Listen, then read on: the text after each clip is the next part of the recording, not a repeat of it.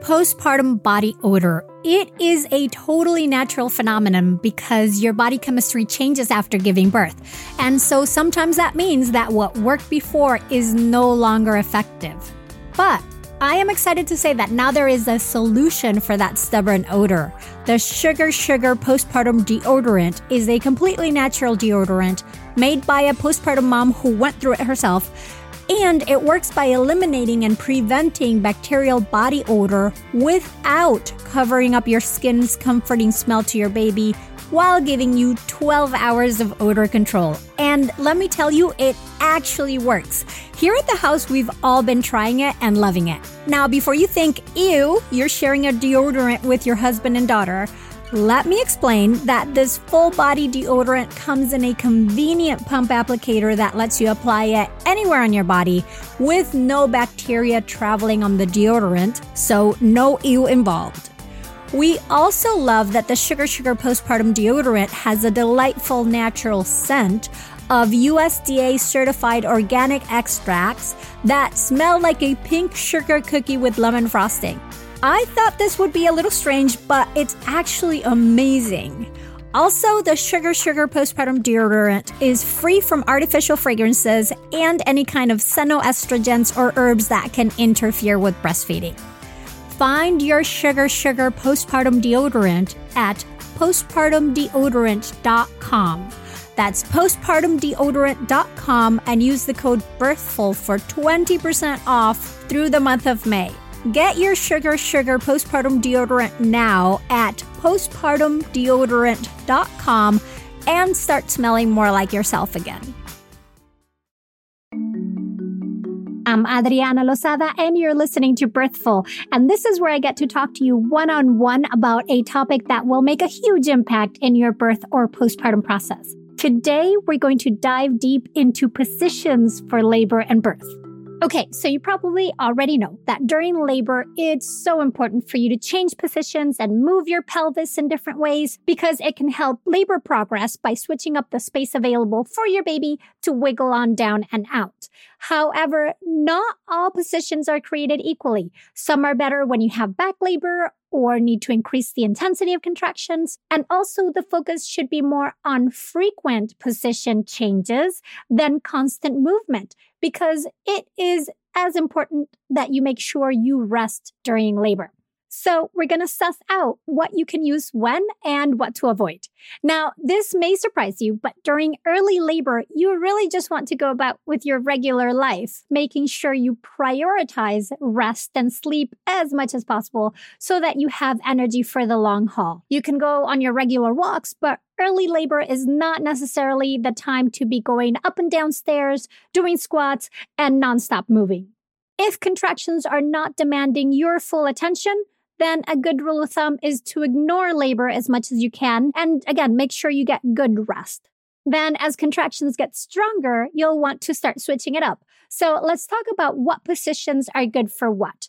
You may start out using upright positions like walking, slow dancing, and even having a bit of a dance party if you want. Upright positions use gravity and they create more space than positions where you're lying down, and they also bring on stronger contractions. Upright positions allow for back rubs, for back massage, or someone to apply counter pressure on your tailbone, or even putting a heat pack there. Now, sitting positions let you continue to use the gravity from upright positions, but with the added bonus of helping open your pelvis even more and give your legs a break. You can sit on an exercise ball, on a rocking chair, on the toilet. You can straddle a chair, you can straddle the toilet, or even sit cross legged. People tend to really like laboring on an exercise ball because the softness of the ball can be easier on the perineum. And also, they can do circles or figure eights with their hips while sitting on the ball. So that's a good one. Okay, so then positions where you lean forward are a favorite, especially if you're having back pain. In this case, you can lean on your partner or on a table or mix it up with a sitting position. So, for example, by sitting on the ball by the hospital bed and then raising the bed so that it's at a perfect height for you to lean on it while sitting. If you own an exercise ball, you can do something similar at home by kneeling while draping yourself over the ball while on the bed or on the floor. Depending on how you combine the leaning positions, they can allow for back massage or counter pressure, use gravity to stimulate contractions, help open the pelvis, allow for good rest between contractions, and as I mentioned, help relieve back pain. Ah, postpartum brain fog. Did you even know that was a thing? But I'm guessing that if you have little ones at home, you're probably feeling it, along with the increased mental load of trying to be a multitasking caregiver, facing the stressful demands of everyday life. And that's without even considering the added lack of sleep. It's definitely a lot, which is why I'm so appreciative of Needed's cognitive support supplement created to help support key aspects of cognitive health like focus and attention, brain health and memory, and even alleviate brain fog and eye fatigue.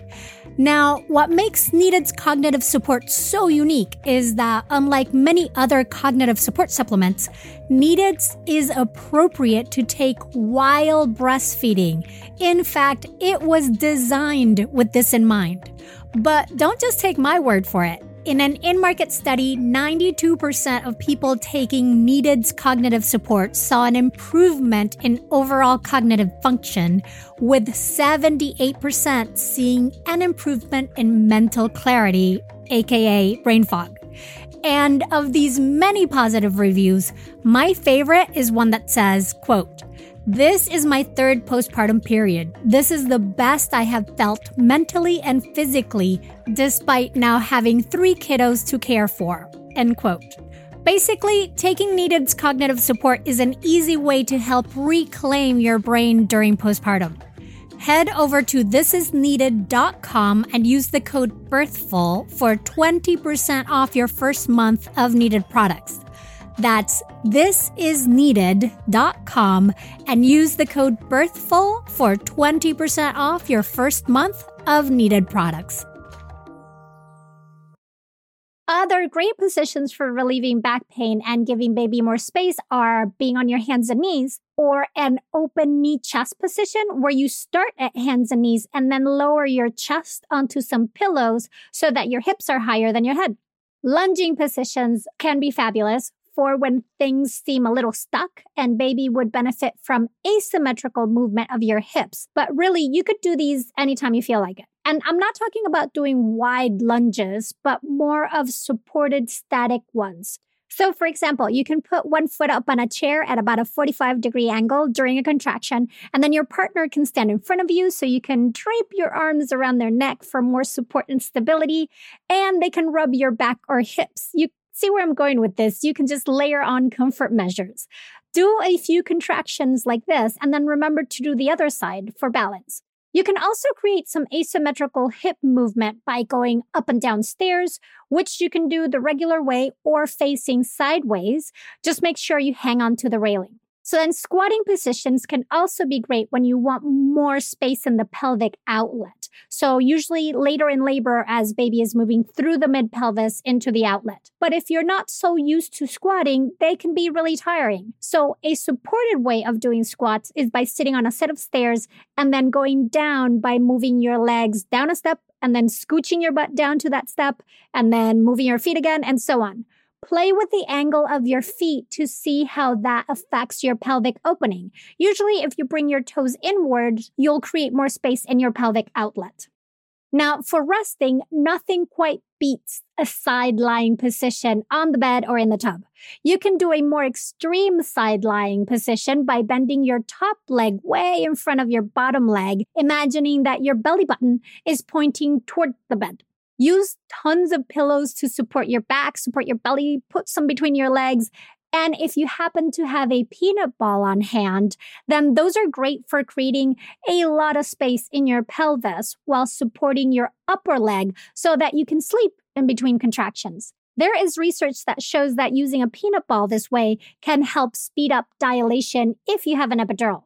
And I have seen many a birthing people be able to rest so deeply while in a side lying position that they sleep and even snore between contractions. And then speaking of epidurals, if you get one, one of the downfalls is that you limit your range of motion. So be even more intentional with your movements and enlist the help of your team to support you into positions that you can't do on your own, like maybe hands and knees, in which case you could even drape yourself over a peanut ball for support. Tell the anesthesiologist that you want to maximize movement before you get the epidural so they can give you one that allows for more leg control. And if it turns out that you'd like a denser epidural, then it's easier to go up rather than down. All right. So then you've been laboring and transition and now you get to pushing. First, get rid of that mental picture of having to push on your back with legs on stirrups. In fact, the truth is, you're going to benefit from changing positions during pushing as well, since it could take anything between a few minutes to three hours or more to get your baby out. And especially if it's taking longer, then your baby may not be in an optimal position yet. So switch it up. You can push in any of the positions that you use for laboring. Some of the favorites tend to be hands and knees, side lying, or getting down on one knee. Try to avoid positions where you're flat on your back or semi reclining, even though that's what you see in most of the media and tends to be a preferred position by many providers because these positions can actually make things more difficult for you and for your baby. For starters, you've been told all your pregnancy not to lay on your back. How is that suddenly okay during birth? The reason you avoid this position during pregnancy is to lessen the risk of compressing your aorta, which would impact your baby's oxygen supply. And then during birth, if you're pushing in this way, this can create drops in your baby's fetal heart rate.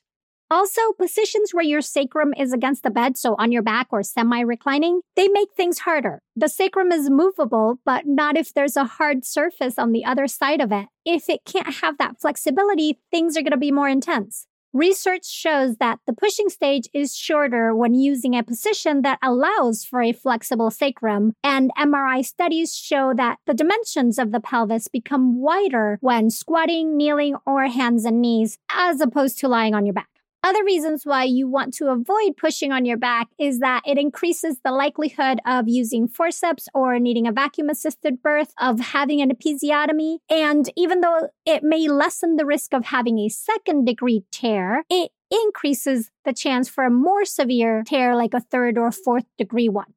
The truth is that no birthing person instinctively places themselves on their backs for pushing. That's like an upside down beetle. That's really vulnerable and not, no, no, that's definitely something that's suggested or ordered by providers. And forcing a birthing person into a care provider's preferred position is in fact obstetric violence. At the same time, though, some people really like pushing on their backs. So the bottom line is connect with your body, get creative, dance, shimmy, sway, move, labor, and push however you and your baby want to. You can connect with Birthful on Instagram at Birthful Podcast. And to learn more about Birthful and my birth and postpartum preparation classes, go to birthful.com. Birthful was created by me, Adriana Lozada, and is a production of LWC Studios. The show's senior producer is Paulina Velasco. Jen Chen is executive editor. Cedric Wilson is our lead producer. Kojin Tashiro is our associate sound designer and mixed this episode. Thank you for listening to and sharing Birthful, and come back next week for more ways to inform your intuition. Hey, Mighty One. Did you know that if you started listening to one birthful episode per day at the start of your pregnancy, your baby would be about three months old before you got through all of them? That is so much birthful. So to ease us into the summer and to help you catch up on your listening, we're going back to releasing one episode per week instead of two. Now you know.